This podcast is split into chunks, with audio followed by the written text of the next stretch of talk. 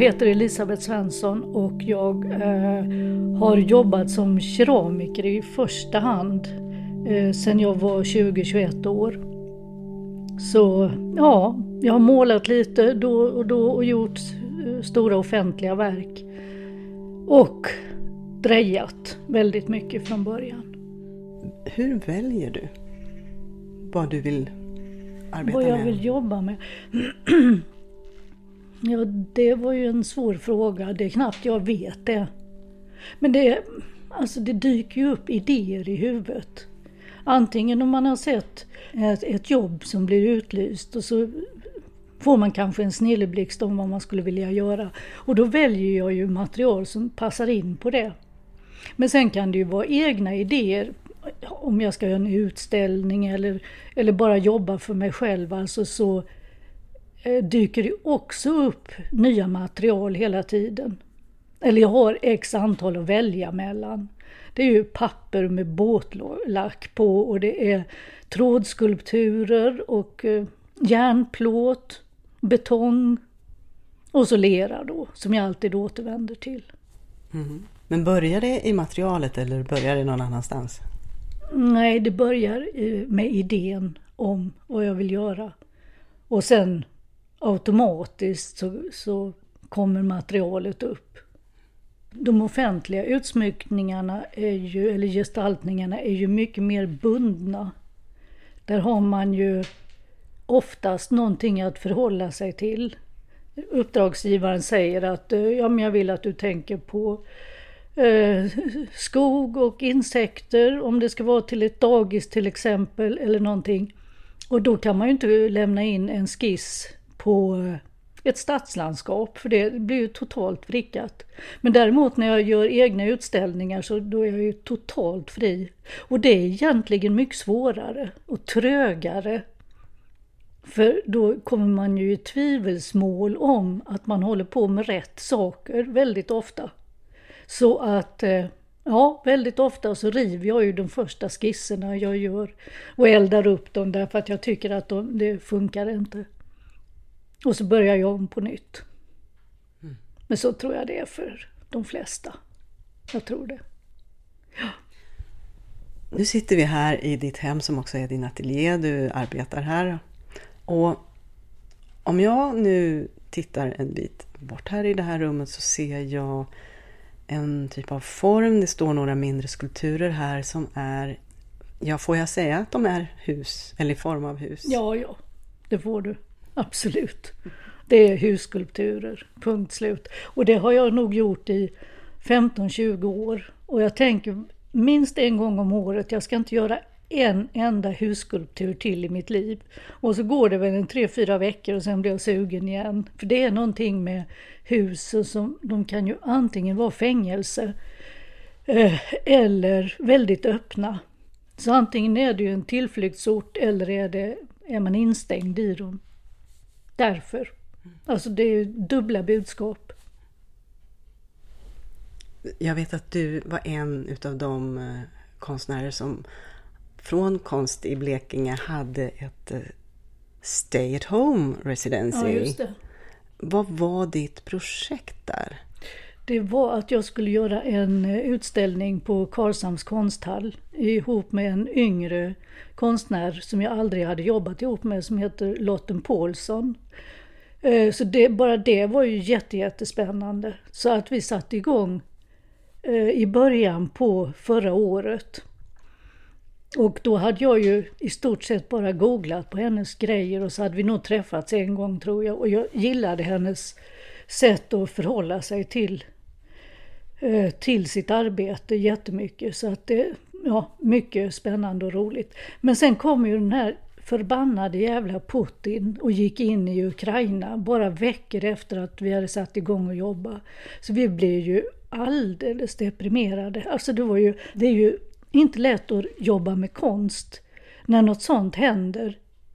Liksom på, inte gångavstånd, så nära är det ju inte, men på rätt nära avstånd.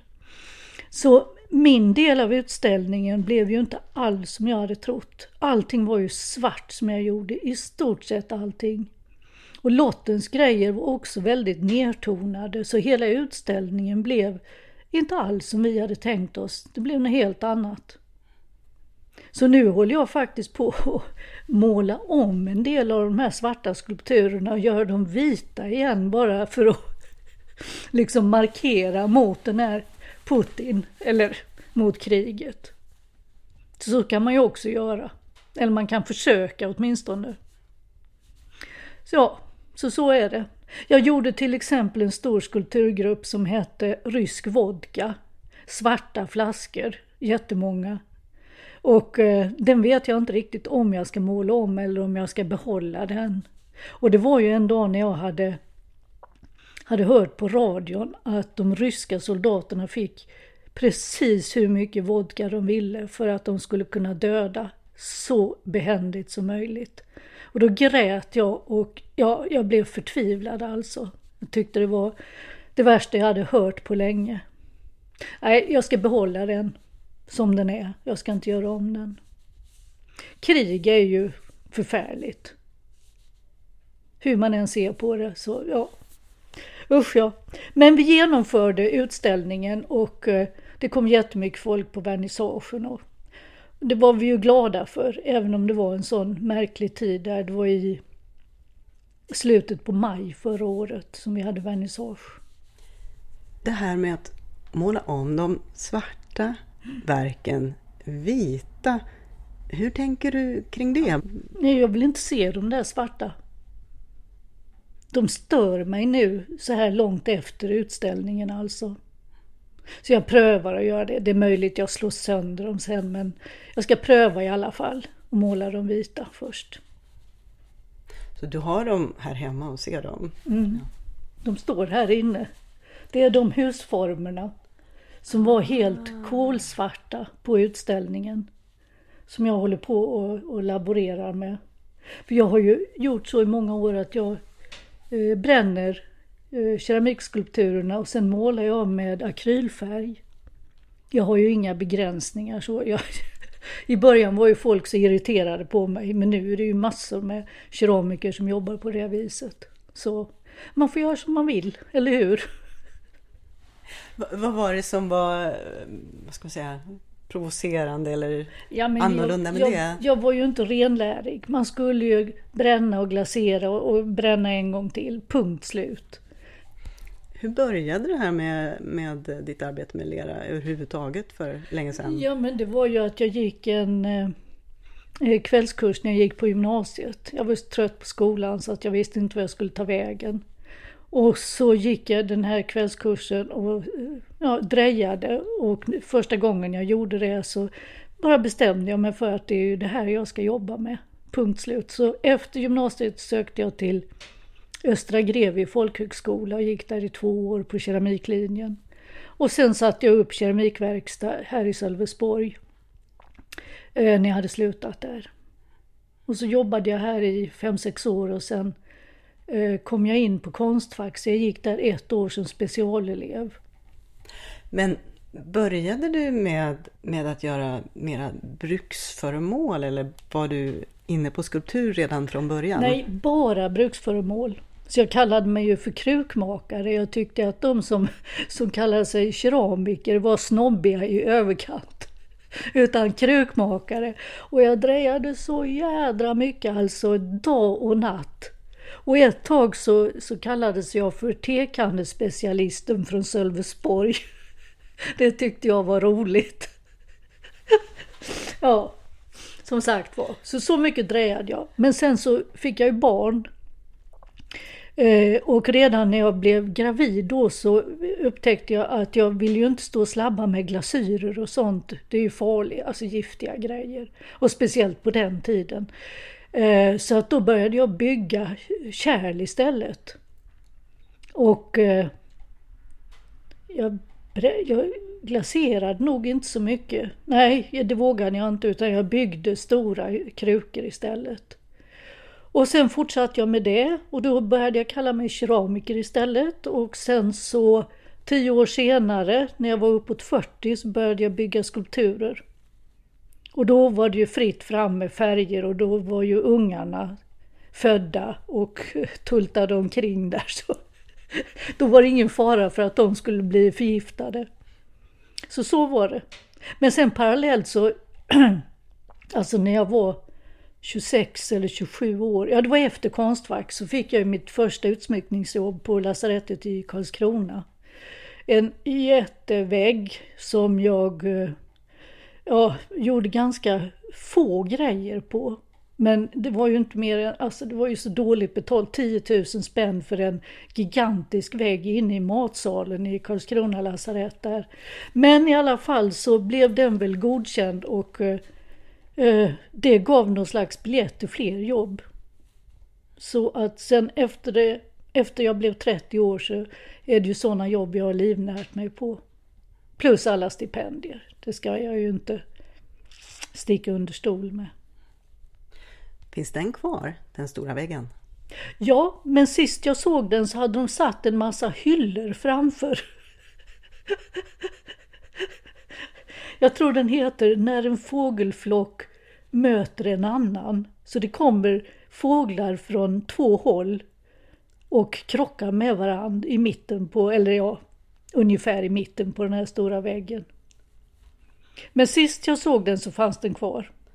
Ja, Um, du nämnde att Lotten Paulsson och du inte kände varandra något vidare innan. Nej, ingenting. Hur kom det sig att ni skulle göra en utställning tillsammans? Ja men, hon eh, mejlade till mig en dag och eh, sa att hon, eh, ja, hon hade sett mycket av mina saker och undrade om jag skulle ha lust att ställa ut med henne på Karlshamns konsthall. Hon kommer från Karlshamn. Hon är dotter till en krukmakare som jag hade mycket samarbete med i min ungdom, eller när jag, när jag var yngre. Då var hon bara ett litet barn. Så att jag bara klappade henne på huvudet och du vet, vi hade ingen som helst relation. En gång åt vi middag ihop, hela deras familj och våran. Men nej, sen tappade jag ju kontakten med henne. Och jag menar hon var 40 nu och jag 70.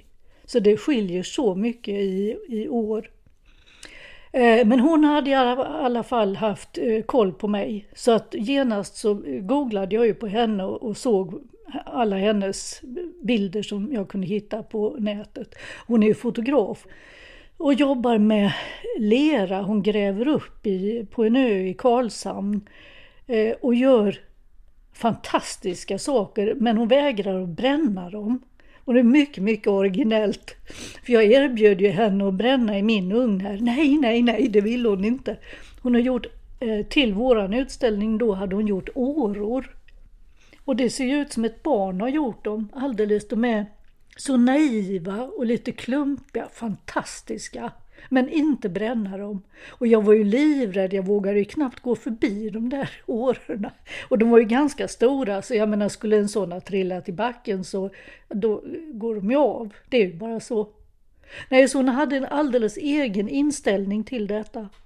Och sen hade hon med eh, några foton också, svartvita. Jo, mycket speciellt. Det, ja, roligt.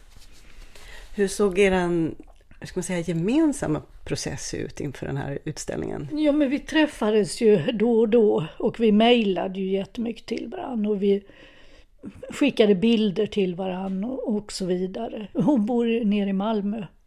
Så att, eh, ja, nej, det var speciellt alltså. Det har jag aldrig varit med om att ställa ut med någon som jag inte haft någon som helst relation till. Det kunde ju blivit precis hur som helst. Eller hur? Ja. Och sen som du nämnde så mitt i allt det här så inträffar det här fruktansvärda krigsutbrottet då. Jag hade börjat först i januari eller 2 januari och så kom detta den 24 februari. Så jag hade ju satt ju med skisser över hela mitt arbetsbord och visste precis vad jag skulle göra och jag blev väldigt uppgiven måste jag säga. Och Lotten var urledsen. Så att, eh, nej, det var inte roligt. Inte alls. Och det var ju därför den blev så svart. Det var inte alls meningen från början. Så, men jag menar, man är ju påverkad av sin omgivning så är det ju. Antingen det är positivt eller negativt eller det kan man inte göra mycket åt alltså. Och man kan inte jobba emot sådana känslor. Det funkar ju inte, eller inte för mig i alla fall.